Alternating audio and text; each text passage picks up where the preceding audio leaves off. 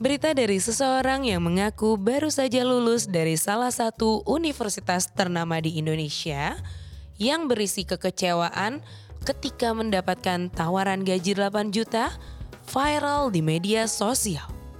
Tagar lulusan UI juga bertengger di trending Twitter dua hari ini. Yuk kita bahas lebih dalam masalah ini dengan dua alumni yang berasal dari universitas ternama tersebut. Nah sekarang kita sudah bersama dengan dua alumni mahasiswa universitas ternama yang disebutin tadi nih dan mereka berdua juga sebenarnya salah satu salah salah dua berarti jurnalis dari Kumparan. Halo, boleh dikenalin dulu namanya? Halo, uh, gue Rizky Baikuni Pratama. Mungkin kalian bisa panggil gue Baikuni. Halo, gue Wisnu Prasetyo. Orang biasanya manggil gue Wisnu.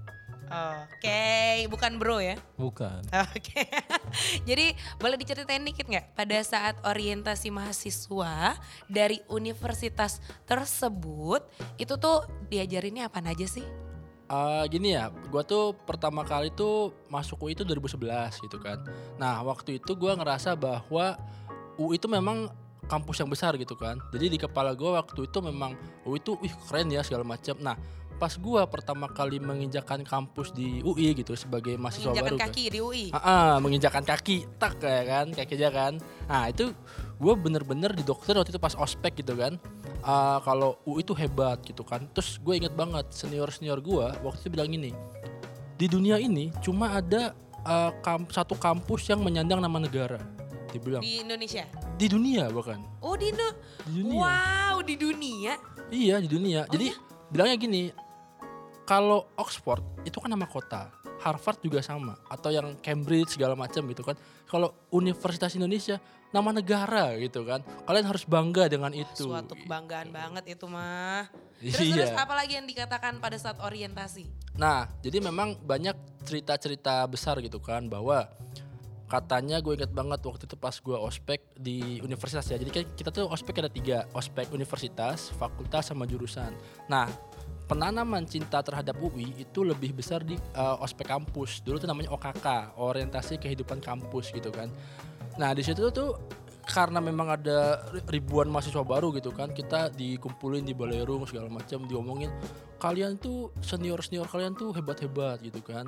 Ada yang jadi menteri ngurus negara segala macam Oh, gitu. dengan gaji yang tinggi tuh ya pasti ya dengan jabatan-jabatan itu ya. Bisa jadi. Nah kalau dari Wisnu sendiri gimana cerita waktu orientasi? Eh, kurang lebih sama sih sama Bikun ya, tapi kalau gue dari kecil memang udah pengen masuk UI kan. Jadi pas lagi masuk UI, yang kebayang dari awal gue emang pengen masuk ya kejadian. Satu dua tiga empat lima enam hal yang kemudian masuk ya jadi kenyataan. Sebuah mimpi yang jadi kenyataan. Doktrin dari kampus dari pihak universitas memang kencang banget yang dibilang bahwa lu harus bangga jadi anak UI nggak boleh lu nggak bangga. Karena UI ini adalah kampus yang benar-benar lulusan-lulusannya lulusan terbaik yang ada di Indonesia.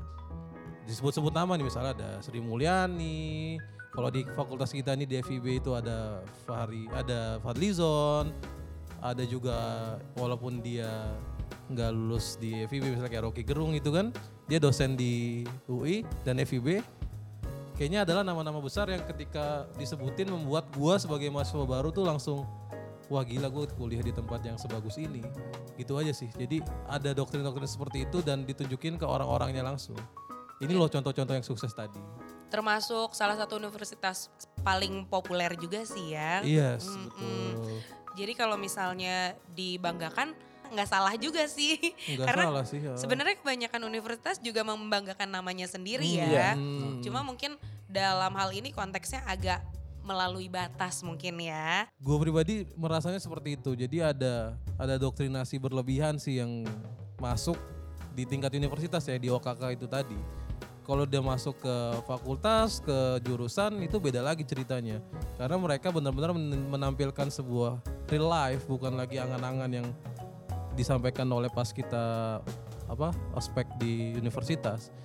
Di jurusannya lu jelasin lu nyari kerja susah segala macem yang nggak kita denger lah pas lagi di ospek universitas mungkin jadi lebih detail ya ketika udah masuk ke daerah jurusan ya Mm-mm, betul Terus pada saat orientasi itu sempat dikasih tahuin gak sih salary yang akan didapatkan ketika selesai kuliah atau mungkin malah sebelum masuk ke universitas tersebut? Kalau gua jujur pertama kali itu gua nggak pernah disebut gaji ya. Jadi kita waktu ospek ya memang eh, disebut mimpi-mimpi besar tentang UI gitu. Cuma untuk masalah gaji kita nggak pernah dengar. Cuma memang pas di pergaulan kampus gitu kan.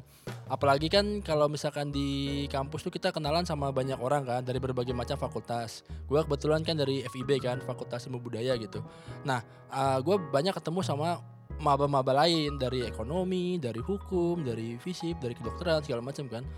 Nah, mereka memang sempat jadi bahan obrolan gitu di kalangan kita kita sebagai maba gitu kan bahwa wih nanti kalau kita lulus pasti perusahaan bakal nyari-nyari kita nih gitu tapi, Tapi kan itu masih sekedar angan-angan ya. Ah, betul. Jadi itu dalam wacana lingkaran mahasiswa baru aja. Jadi me- memang kita-kita ini punya ekspektasi yang tinggi waktu itu.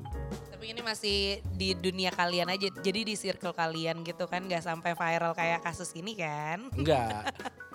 Nah kalau Wisnu sendiri sempat nggak ada obrolan atau mungkin ya, jadi ada cerita dari senior gitu misalnya, nah eh gue lulus dari universitas ini kemudian mendapatkan pekerjaan dengan salary yang wow loh gitu, sempet nggak? Kalau dari jurusan nggak ada ya. Kalau dari jurusan gue pribadi di sejarah tuh nggak ada yang namanya nama kayak gitu. Paling ya mereka menunjukkan bahwa gue di sejarah gue bisa jadi konsultan politik, gue bisa jadi entrepreneur segala macam. Tapi soal salary nggak pernah ada. Tapi sampai sampai gue masuk ke lingkungan fakultas atau jurusan lain memang ada yang tadi si Baikuni bilang ya. Eh, misalnya ngomong sama anak FE, ya mereka dengan bangganya bilang, oh nanti kalau gue lulus gue bisa masuk ke perusahaan ini loh yang multinasional segala macam. Gajinya gajinya untuk fresh graduate tuh langsung nyambut angka ada 10 juta, 12 juta, bahkan ada yang sampai 15 juta. Kayak Tapi ini dengan ini dengan gambaran yang pasti atau gimana? gambaran pasti mereka langsung nunjukin beberapa seniornya yang memang eh, diajak sama senior lainnya untuk masuk di perusahaan itu multinasional dan gajinya memang langsung segitu. Gue sering dengar memang mereka start di angka 8 juta. Oke, startnya mulai dari 8 juta 8 ya. juta maksimal banget 15 juta. Itu untuk kalau dia kerja di perusahaan-perusahaan multinasional yang yang kalian tahu lah pasti bonafit banget gitu loh. Impian hampir semua anak sosial di Indonesia. Tapi kalau kalian sendiri eh, memasuki dunia pekerjaan sampai pada saat ini, apakah terbantukan oleh alumni-alumni tersebut yang sudah disebutkan tadi, atau terbantukan dengan nama universitas tersebut agar menarik salary yang lebih tinggi gitu? Kalau gua pribadi ya, gua kan anak filsafat nih. Nah, pas pertama kali gua interview sama HRD, gue ingat banget satu pertanyaan dari dia. Oh kamu itu eh, seniornya tuh ini ya, Dian Sastro ya, gitu. Yang diinget Hits itu ya, doang. Hits, ya. HRD-nya hits sekali. Hmm, jadi dia tahu Dian Sastro filsafat, terus dia mengasosiasikannya ke gua. Wih, junior eh, Dian Sastro nih, pernah ketemu nggak? Gitu kan. Nah, Padahal jauh banget angkatannya. padahal jauh, jauh. Kalau ketemu pernah sih. Oh iya. Nah, jauh, jauh banget gitu kan. Nah, eh, kalau dibilang misalnya membantu atau enggak, gua nggak tahu. Tapi gua ingat waktu itu pertama kali gua kerja tahun 2015, itu HRD-nya dia bilang gini, kalau gue di sebuah startup gitu kan, kalau kantor kita ini memang nyarinya tuh yang UI, IG, UGM, ITB gitu-gitu. Kotak-kotakan. Ah, ah, betul. Jadi mereka itu memang maunya yang universitas terbaik. Karena asumsinya mereka gini, gue ingat banget kata mereka, kita tuh ingin cari yang terbaik dari yang terbaik gitu. Masuk UI kan susah. Jadi mau nggak mau ah, pasti ah, lulusannya bagus gitu. Mereka nggak mau ribet. berusaha terlebih dahulu pada saat mau memasuki universitas tersebut gitu Betul. kali ya. ah, Hmm. gitu aja sih mereka bilangnya kayak gitu. Berarti ada standar-standarnya nih ya untuk masuk ke universitas yang ternama ternama tadi. Iya. Nah kalau dari Wisnu sendiri ada nggak? Gue pribadi iya untuk tahap awal. Misalnya untuk CV itu karena gue di berasal dari salah satu kampus terbaik lah, nama besarnya juga udah diakui. Udah distabiloin duluan sama HRD gitu Distabiloin ya? duluan, CV gue paling atas lah di antara nama-nama lain mungkin ya. eh tapi setelah itu gue berjuang sendiri. Eh gue kan kerja di media juga sebelum di sini. Terus masuk ke sana, masuk di interview dan kampus gue itu ngebantu cuma sampai situ. Setelah interview gue bener-bener sendiri. Justru yang ngebantu adalah jurusan gue sejarah. Asal kalian tahu nih kalau kalian mau dengerin juga sih. Eh, Mau mau mau apa tuh apa tuh? eh, gue itu satu hari sebelum interview, gue ngafalin sejarah ini media dari awal sampai akhir. Wow. Dari tahun berapa sekian lah sampai 20 tahun berjalan, siapa pendirinya, bagaimana mereka berjalan, wartawan pertamanya siapa. Pokoknya gue jelasin sejarah detailnya perusahaan ini. Itu yang bikin Pimret mereka sangat emes sama gue. Oke, Pimret apa? Pimret boleh dijelasin Oh, dulu? Pimret itu pemimpin redaksi. Oke. Satu lawan sembilan gue inget banget tuh interview, satu lawan sembilan orang. Eh gue lawannya waktu itu lima atau tujuh orang itu anak komunikasi jurnalistik. Gue satu-satunya anak sejarah yang di situ. Wow. Ya, gue nggak, gue nating tulus, gue butuh duit, gue harus kerja, dan gue harus cari tahu apa yang bisa gue unggulin dari situ, dan apa yang bisa bikin orang nempel nih, kira-kira yang ketika gue interview, apa yang bikin orang nempel di situ. Dan gue nggak mikirin gaji tuh tin, gue nggak mikirin, gue nggak riset gaji di, di media itu berapa segala macam, Iya, iya. dan gak ada bayangan juga anak UI itu harus gajinya sekian. Gak kayak kasus ini Yang ya. kayak kasus ini. Jadi ya kayak ah aku tuh jual mahal, jadi aku harus Yes. digaji segini gitu Uh-uh. kali ya. Mungkin kalau ada di medsos gue juga nggak kepikiran untuk ngasih tahu, oh gue terima di sini gaji gue segini, Eh, gue anak ini, Jadi kalau misalnya nggak bakal lah kayak kalau gitu. kita mungkin pada zaman sebelum sekarang ini kita lebih menjual apa yang ada di isi otak kita kali ya daripada Yes. menjual harga diri sebenarnya. Uh-uh. Sepakat, sepakat. Dibanding harus kalau bahasa kasarnya gini dulu tuh orang dulu eh, membanggakan kampus, membanggakan kampus. Dia berjuang segala macam untuk membanggakan kampus dan mengangkat nama baik kampus. Sekarang terbalik, Menjual nama kampus menjual nama kampus dan untuk mendapatkan salary yang betul. berlebihan. Ya, emang zaman gue nggak gue tuh 2015 lah lulus dan gak jauh-jauh banget dari sekarang tapi memang ada sebuah pergeseran gimana gue menurut lu gimana ada pergeseran yang jangan sangat-sangat kentara sih kalau gue lihat dari yang sekarang ini Pergeseran sih menurut gua ada ya untuk beberapa tempat, tapi nggak menutup kemungkinan di beberapa tempat pula masih ada hal-hal kayak gitu yang kayak gua sebutin kan di kantor lama gua gitu kan. Sarap itu kan dia Masih menggarisbawahi masih universitas menggarisbawahi dan mereka memprioritaskan memang urusan eh, lulusan-lulusan kampus ternama kayak gitu kan. Nah, kalau tadi sempat gue baca juga ya di artikel kumparan tuh ada ngebahas data salary yang didapatkan oleh lulusan universitas yang ternama tersebut ya. Itu tuh dari mana sih datanya? Kok bisa diambil? Oh gini, gue inget banget. Jadi waktu itu tahun 2017, tanggalnya kalau nggak salah 6 September gue inget banget. Waktu itu gue masih di kantor lama gitu kan. Tiba-tiba tuh ada email dari UI gitu kan. Nah emailnya itu tuh mereka minta kalau setiap mahasiswa eh, lulus yang tahun 2015 itu untuk mengisi kuesioner. Oh iya, iya betul. Terus terus Nah di kuesioner itu ditulis gini, nama pekerjaan sama gaji salah satunya. Oke, gaji juga di garis Ah, bawah ah, mereka ya. Gaji di garis bawah ditulis di situ. Jadi itu untuk lulusan 2 tahun. Jadi surveinya 2017 gitu kan. Jadi eh, lo lulus tahun 2015 Ah, ah. dan kemudian 2017 baru dimintain survei tersebut. Betul. Jadi misalnya eh, setelah 2 tahun menjadi alumni barulah dikirimkan survei tersebut ya. Ya, mereka mau memetakan eh, gimana sih lulusan UI di luar sana gitu kan. Apakah gajinya semana gitu. Mereka mau memetakan aja gitu.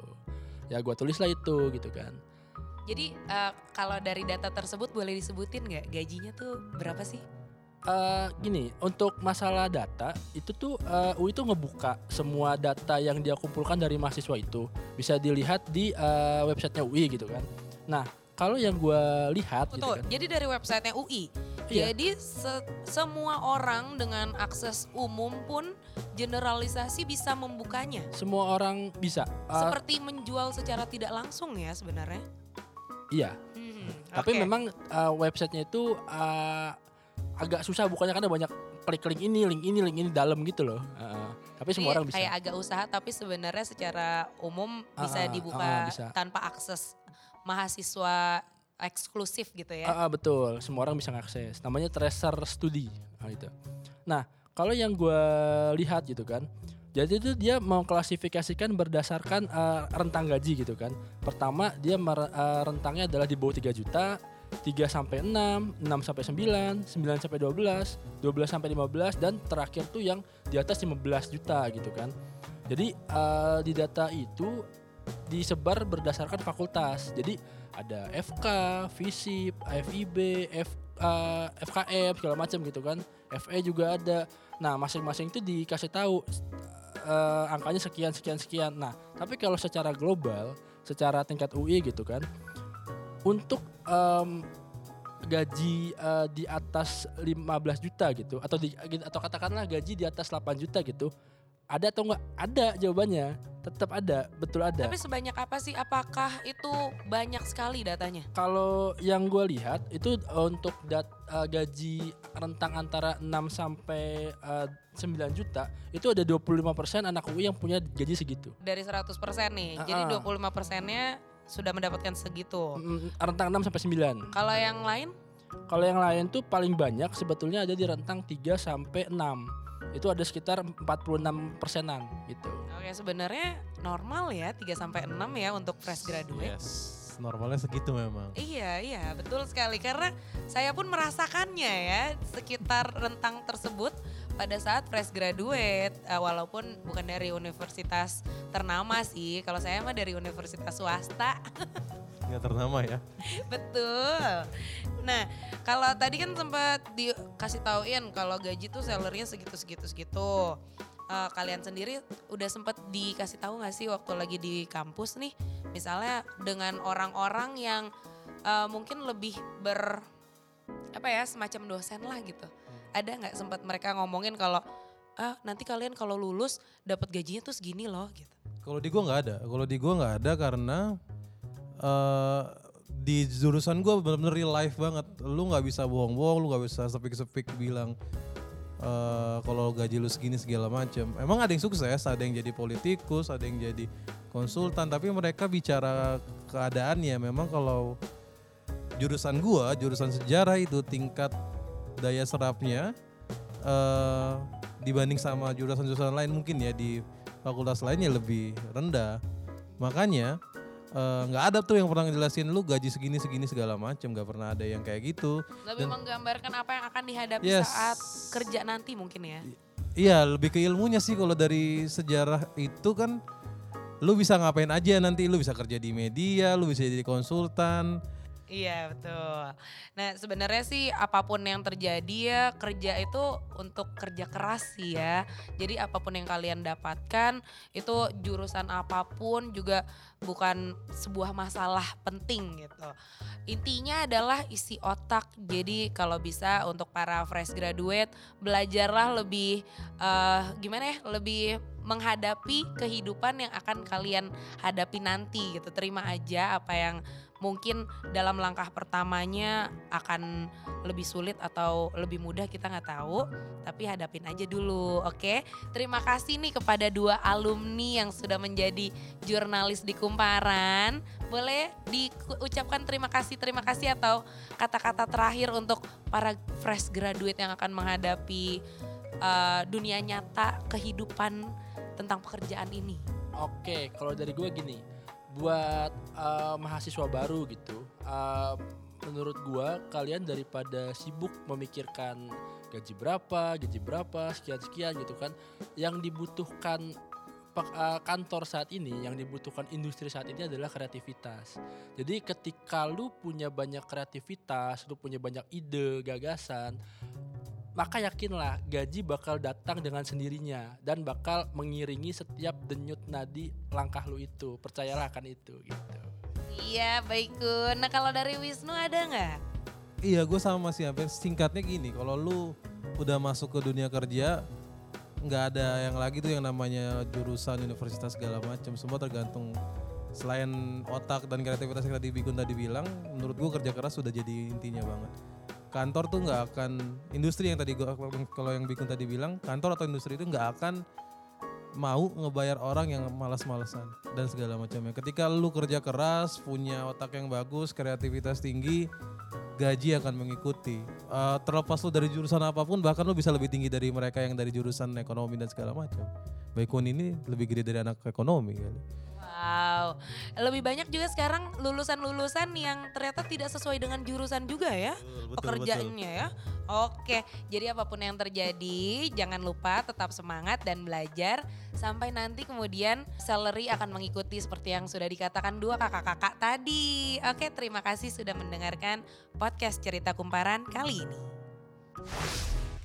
Sekian dulu podcast kali ini.